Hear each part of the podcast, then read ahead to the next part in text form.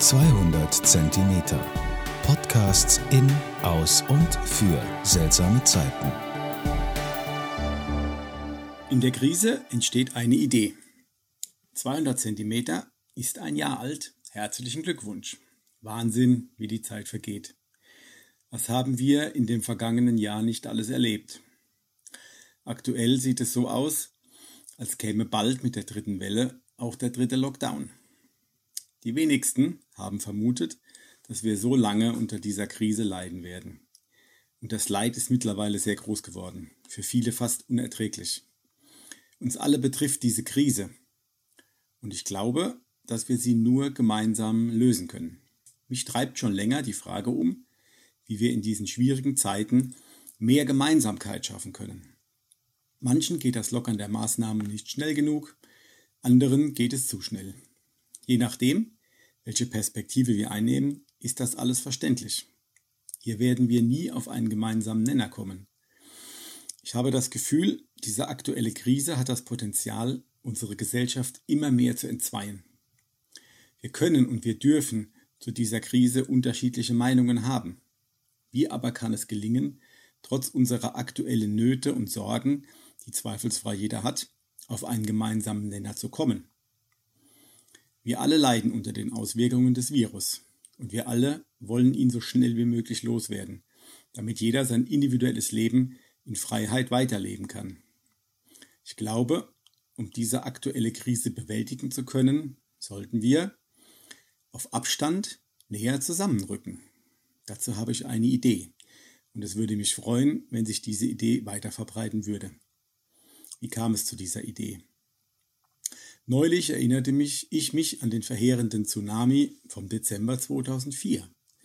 Und dann erinnerte ich mich, dass es Mitte oder Ende Januar 2005 in ganz Europa drei Schweigeminuten für die vielen Opfer gab. Ich weiß nicht mehr genau, an welchem Tag es war. Ich meine, es war ein Freitag. Und ich weiß auch nicht mehr genau, um wie viel Uhr.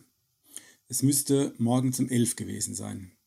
Damals war ich Student und ich erinnere mich, dass wir Studenten mit zwei Professoren auf die Straße gingen. Ich meine mich zu erinnern, dass die Idee hierzu aus Israel kam. Wir stellten uns alle auf die Straße vor der Hochschule und blockierten sie. Die Straßenbahnen und auch die Autos konnten nicht mehr fahren. Es wurde gehupt und geschimpft. Dann begannen die Kirchenglocken zu läuten und es wurde sehr ruhig. Die Autofahrer regten sich ab, stellten die Motoren aus und wir hörten für drei Minuten nur die Kirchglocken. Es war für mich und ich behaupte auch für alle anderen ein sehr beeindruckender Moment. Es fühlte sich an, als ob die Welt gemeinsam vereint war in Gedanken an die Opfer. Und irgendwie hatte ich das Gefühl, dass die Zeit stillstand.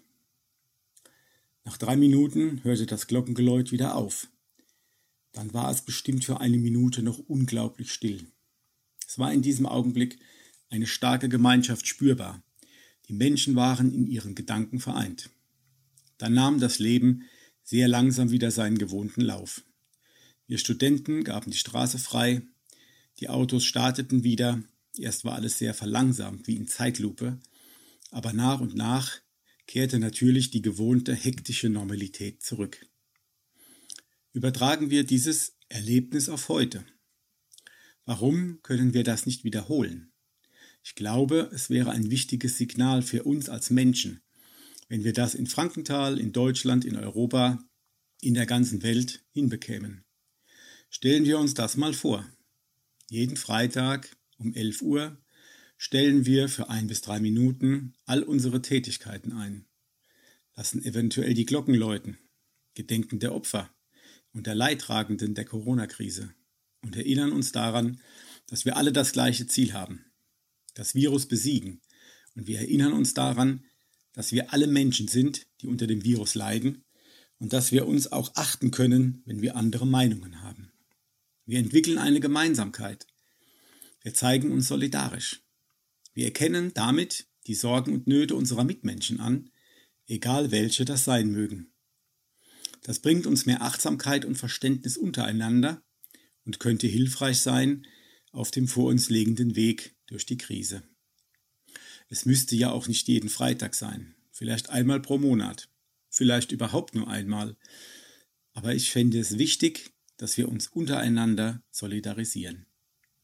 Ich wünsche mir jetzt, dass diese Idee weiter verbreitet wird. Vielleicht wird sie von der Politik oder der Presse aufgegriffen und verbreitet. Und es entwickelt sich etwas Großes daraus. Mehr Menschlichkeit und mehr Miteinander. Bleibt gesund und vor allem bleibt cool.